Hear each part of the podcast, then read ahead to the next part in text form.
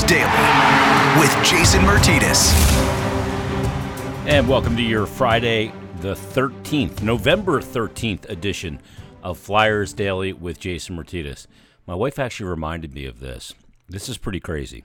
Back on March 13th, and our world was essentially paused on Friday, the 13th of March.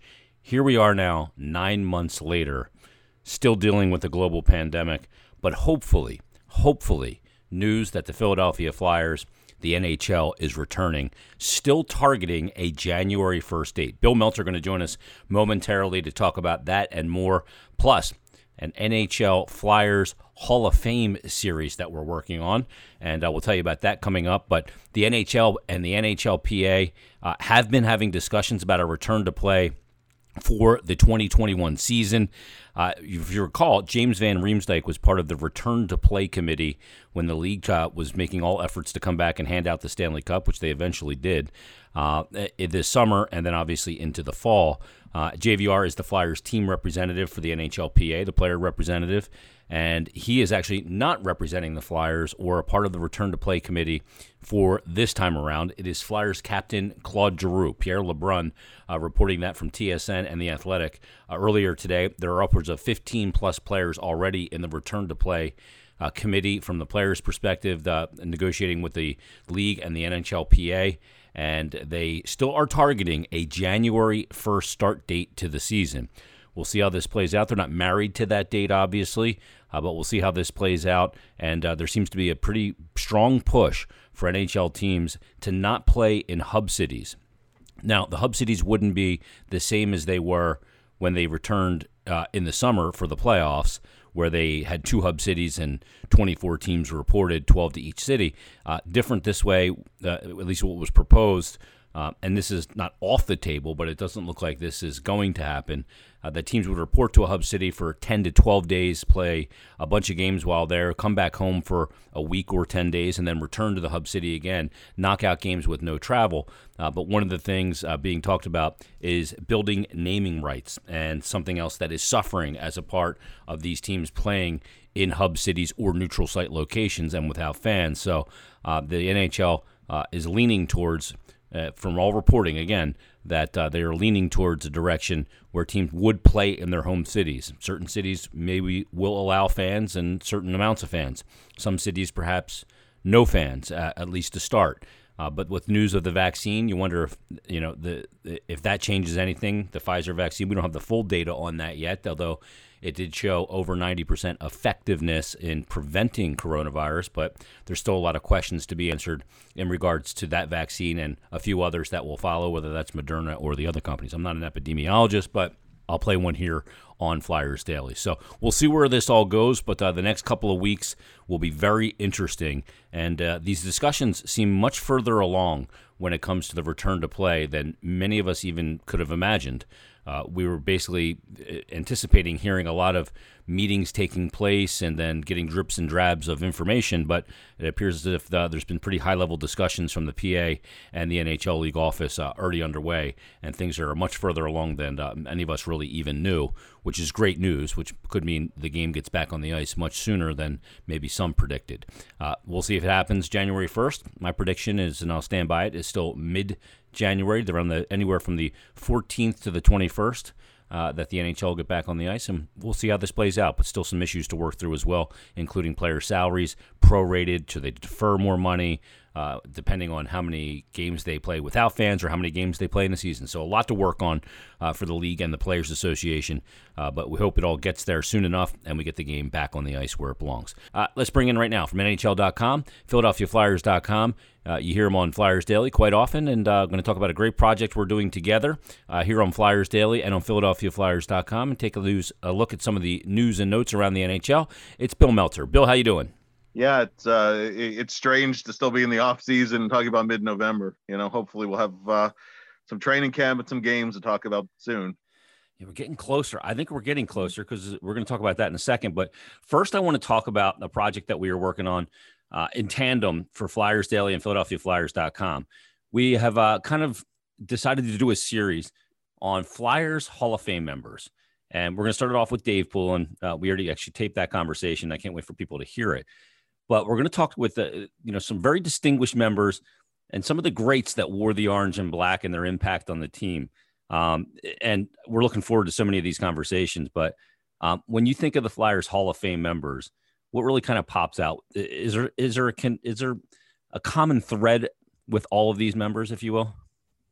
I, I think that every single one of them, in in some way or another, you know, they, uh, you know, and I and I know it's I know it sounds like a cliche, but I mean they they all, you know, they they all wore the the crest, you know, with with a lot of pride and with 100% dedication. I mean, you have, you know, you have a a variety of different kinds of players, right? Um, I mean, Dave Schultz is in there, you know, a totally different kind of player than a than a Brian Propp, right? But but every single one of them never took for granted a day of wearing a Flyers uniform. Um, and of course, you have a Hall of Fame coach and in, in uh, Fred Shero, the you know Ed Snider's the founder. But I mean, when you look look at the list of players that are on there, that to me that to me is the common thread for each and every one of them that they never you know they never took for granted being a flyer and all every one of them in some way or another you know bonded with the city bonded with the team bonded with their teammates and, and just became a became a far, part of the fabric of of the city itself. And i think that that's that's the common thread that runs through through all of them. Yeah to me the word i use when when i look at all of those guys is honest. Like they were all honest players.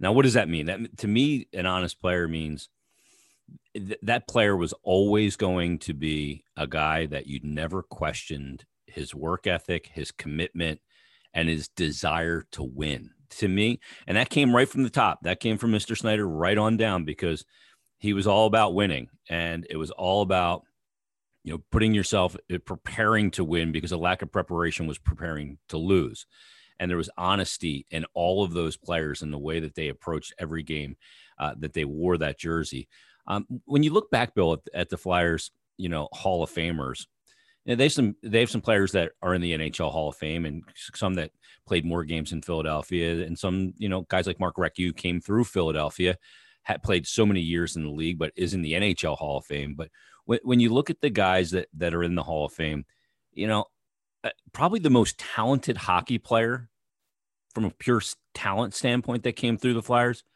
probably to this point is still Mark Howe as the most yeah. talented hockey player.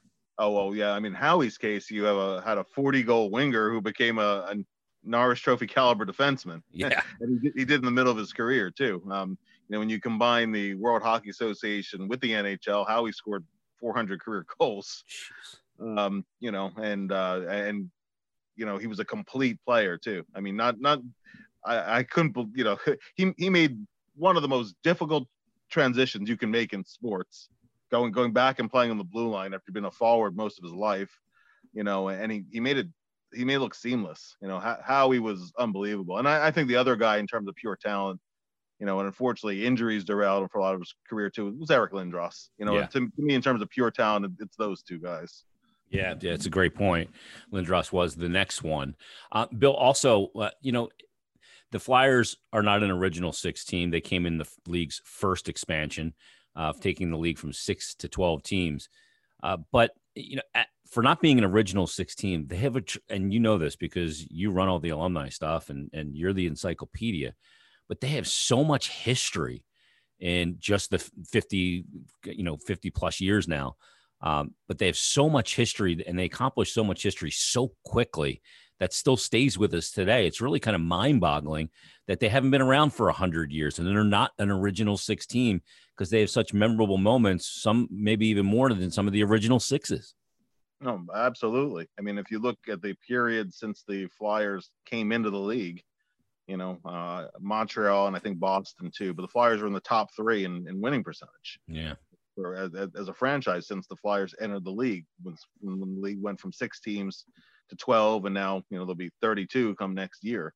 Um, you know and and uh, I, I think the flyers you know except for except for a couple of the original six franchises but i mean the flyers are, are virtually are virtually like one of those teams. Um, you know and, and players you would be surprised at, at, guys who weren't here very long and uh, we're grateful even for the short time that they spend here even even in some cases before the team established an identity. Um, you know, it, it's uh, when when you're building a history uh, uh, of a team of a franchise, you know, it's like it's like a big tapestry. And some guys, you know, are entire rows: the Bob Clarkes, the uh, Bill Barbers, the Bernie Parents, and some guys might be a single stitch in the, in that in that history.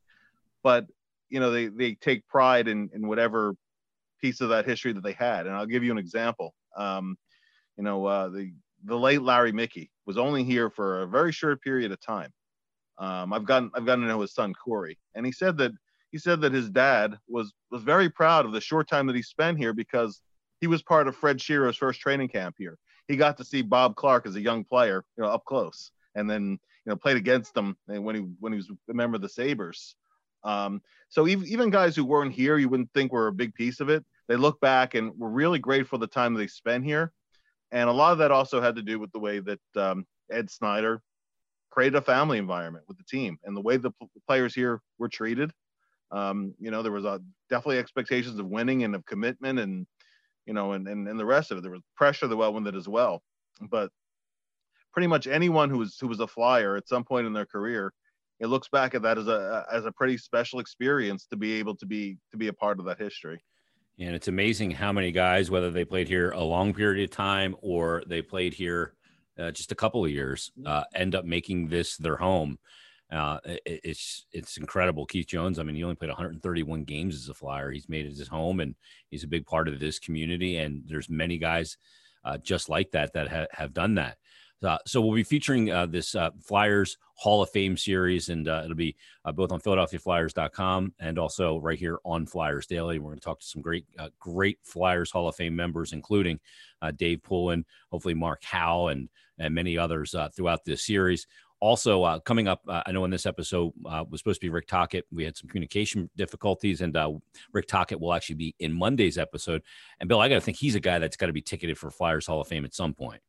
Oh, I, I would think so. I mean, uh, you know, Talk is a guy who was a, a later round draft pick, came Six up as round, a, yeah, yeah, and, and, he came up as not not strictly an enforcer, but as but as a you know what you call today a, a bottom six forward, and he worked himself and worked and worked and worked and became a premier power forward in the NHL. I mean, there you, you know he was a guy who could get you 40 goals and was you know I mean tough as nails. So, you know? still and, is. Uh, yeah, still, still is. I mean, I, I, wouldn't, I wouldn't want to be on Talk's bad side, you know. And you know, Talk Talk to me was a, a quintessential Philadelphia Flyer. Um, you know, and and uh, you, you, look at you look at those years. There's there's a lot of guys that are like that. You know, it, it uh, even guys who, you know, I mean, Talk is certainly way up there. You mentioned Mark Recchi. Um, you know, Rex actually spent more games as as a flyer than he did for any of his other teams, including Pittsburgh. So he was wow. a flyer for more of his career than any of his other stops. He's still the franchise single season point uh, holder. Won the uh, Bob Clarke Trophy, I believe, three times. You know, he uh, he had a fantastic career here in Philadelphia as well as in Pittsburgh and the other stops he made. The only thing he didn't win in Philly was a cup. So you know, uh, there, there there are so many tremendous candidates for the Flyers Hall. A guy like Simon Gagne is uh, is another guy who yep. stands out as you know a player who's very worthy of that honor. So you know, um, it's uh, the, the the hard part is going to be sifting through the candidates, and I, and I'd also like to add Paul Holmgren's name in there as well as a guy who you had the combined weight of having been a player, uh, a, an assistant coach, a head coach, assistant general manager, general manager, and team president. Not even Clarkie's done that. Not even Clarkie has, you know, not even Clarkie's worn all of those hats and, and made contributions. You know, there were important ones in, in, each of in each of those steps along the way. I mean, there's there's a lot of there's a lot of guys who who've been career flyers have, have done you know so much for the organization either on the ice behind the scenes you know I, I think if you look at that group of and i believe it's 25 25 inductees right now you know there's there's not one of them that doesn't deserve to be there and anybody who's added you know who's added to that to that uh, to that list is in tremendous company yeah, and certainly uh, well deserved. Um, Bill, let's talk about the NHL return to play because uh, seeing some reporting now, uh, Gary Bettman uh, had had sort of an availability at a conference uh, the other day uh, up in Ottawa, and he's still talking about December or excuse me, January first. The board of governors are being updated today, Thursday, on on the call to kind of start to lay out the, the the blueprint for a return to play. We know the NBA is going to return uh, looks like on December 22nd. Uh, and at this point, and this is according to Elliotte Friedman from Sportsnet, Fried says at this point, the NHL uh, really wants to have a Stanley Cup for next season awarded no later than July 15th. And he also says that different sources have heard three potential lengths for the 2021 season. Uh, some have heard as few as 56 games, others as many as 72. Obviously, the later they start, uh, maybe that's where games de- decrease. If they do start in early January, then you could see that maybe the 72 games like the NBA. Uh, he said it's also possible the league decreases the number of games and, and actually keeps a couple, maybe 10 days, a, a, couple of weeks for open weeks at the end of the regular season in case you do have to cancel games, being a little flexible with your schedule, the way Major League Baseball and uh, the NFL has been and moving things around and to make it work and kind of plowing through. Um, because if you're if you are traveling and you're not in a hub city like they were for uh, the playoffs in Toronto and Edmonton, then uh, presumably that's going to be a ca- you're going to deal with some cases at some point. Uh, but uh, he's, he's saying basically over the next couple of weeks here, we should get these things locked down. Some key issues to work on. Uh, but this is all good news for the NHL. Things are, are moving behind the scenes, mm-hmm. perhaps even without us really knowing that they were moving at all. No, absolutely. And, you know, as, as we're recording this right now, the uh, COVID situation is, you know, pretty rough. Not pretty rough, it's extremely rough. Yeah. But, you know, we, we just got the news of the vaccine coming and with 90% efficacy. So that's going to be a game changer as we get into, uh, you know, springtime and, and a playoff scenario. So hopefully, uh, you know, hopefully get through get through these upcoming weeks, the next couple of months, and then uh, then hopefully the the picture brightens considerably. You know, um, you know, we, I, it wouldn't be unrealistic to say that by you know if all goes as hoped with the vaccinations and the distribution of it, that we could be looking at, at teams in their home arenas with, with full buildings and playoff playoff scenarios that we're, we're accustomed to. But you have to get there first. And um, you know, I think one of the interesting things that, that Gary Bettman was talking about is there's a lot of different scenarios that are in play, and it might not even be for the full season. You might start out with the just a Canadian division and you know the other little regional situation. Uh, you know, as as teams are are you know, uh, in the regional bubbles or mini bubbles or whatever the case might be. And then by the, the latter part of the season, you might be back to something closer to what we're we're accustomed to. So, you know, they they have to be flexible with the with the many different possibilities. Um, you know, I, as we go forward here in the next couple weeks, there should be a little bit more clarity as to what the uh, initial format may look like. Um, you know when camps will be held when when season will open where you'll be playing you know and um, you know but I, I think it is probably wise to build in a little bit of a cushion in case there are cases. Um, you know you just look at what's going on in, in some of the european leagues that uh, for six weeks they look fine. You know like in sweden they went fine pretty smooth sailing for six weeks and then now all of a sudden there are some cancellations and some upticks in cases and you know as until we get up to full speed in terms of being able to uh, you know, to be able to conduct, I guess, a semi-normal season. I think I think it's smart to be able to build in those little bit of cushions where you're not, you know, where you're not saying, okay, well, if we're postponing a game here, where could you possibly replay it? So I, I think that uh, you know there, there's a lot to work through. It's going to be different than the the playoff format. You're not going to have where they have the two bubbles in the playoffs. Uh, you might have mini bubbles for a limited period of time. You know, you're you're in one city for a couple weeks and then you go back home for a while. It, it's it's going to look different. Um, it's going to require a lot of cooperation between the Players Association and the league. Um, but it, I, I, think that there is reason for optimism, and, and uh, you know it's going to be really interesting as things start to take shape over these next couple weeks. There'll be a lot to talk about. Yeah, I think that we're in that period of time now where we're going to get a lot of news, hot and heavy, uh, on this return to play. And as you you allude to, the the hybrid system of uh, of hub cities or bubbles, if you will, teams will go for about ten to twelve days. Is what Gary Bettman said. He said, "quote You'll play a bunch of games without traveling. You'll go back home for a week, be with your family. We'll have our testing protocols and all the other things you need." He said it's not going to be quite as effective as a bubble, but we think we can, if we go this route, minimize the risk to the extent practical and sensible and so that's one of the things we're talking about. So, like you alluded to, that could be, you know, a way to start. And uh, eventually, uh, I think we're going to have different uh, points in the schedule where things can change. They also want uh, teams to be able to play in their home building because one of the things that's coming into play is the naming rights of these uh, stadiums and, and, the deals that they have for those. So, uh, how this kind of uh, proceeds over the next couple weeks is going to be very interesting. And and like you said, Bill, I, I imagine we're going to be getting a lot of information here. Uh, really, probably after this board of governors call and next week, uh, we should be really hearing a lot of details on how this is going to shape up and how the NHL is going to return to play and what that timeline looks like. I imagine players at this point, hearing January 1st is still a target, are, are starting to ramp up their you know training and and their execution of their all season program because um, once you get a date, then then you'll start to see players trickle in so they can really ramp those things up and work out with other NHL players. So th- that's part of the equation as well.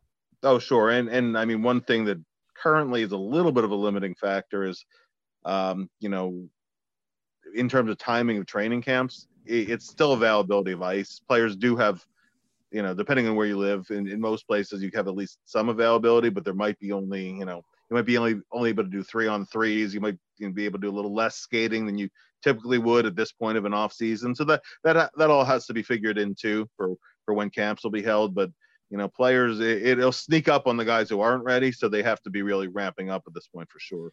Yeah, and talking to Bush on the last episode and how goaltenders prepare, you know, I, I asked Bush the simple question, Bill. I just said, you know, when you're preparing for a season, how imperative is it to be able to get guys in your preparation for those mini workouts that have NHL caliber shots? You know, not all guys are in an area where they can get three NHLers to come out and work on drills and, and shoot on them and you got to rely on getting you know junior players or you know the, the best you can maybe some collegiate players. But that doesn't simulate an nhl shot and an nhl release. Guys in the nhl they tr- they can change where that release comes from. They pull it into their body. They they can get that shot off at so many variant points in in, in you know their body composition that makes it an nhl caliber shot. So uh, that's part of the equation as well. How these goalies are preparing right now is is fascinating. Obviously, to me, fascinating uh, to see how you prepare for this season. Which we again we don't know the exact start time, but I'm sure everybody's starting to ramp up their ramp up their training. Yeah, and uh, you know something else too. Uh, the I know the American Hockey League is targeting early February, mm-hmm. so that's gonna that's gonna be another piece of it too. Is to uh, do you temporarily expand the rosters and and how all all of that work. Um, you know, there there are going to be some opportunities, and there are still a lot of unsigned players out there too. Um, you know, it, will it, be interesting to see who ends up on on uh, training camp invites as opposed to, you know, as opposed to contracts, because that's, you know, you'll get a look at a guy, but uh, there, there's no guarantees. So, you know, the uh, the, the competition aspect to me is, is going to be one of the most interesting things to to watch as we as we move towards uh, the start of camps in the season. Yeah, there's going to be guys on PTO contracts uh, tr- trying to make a club that you would have never imagined at this point would be on a PTO, but that's just the way it is. And uh, the flat cap world. Uh, Bill, the series is going to be fun. Everybody, uh, we'll start it out next week. We'll have Rick Tocchet coming up on Monday's episode, and then Dave Poulin will kick off our Flyers Hall of Fame series coming up on Wednesday's episode. And, and uh, I'll speak for Bill here because I know I think he'll agree with this.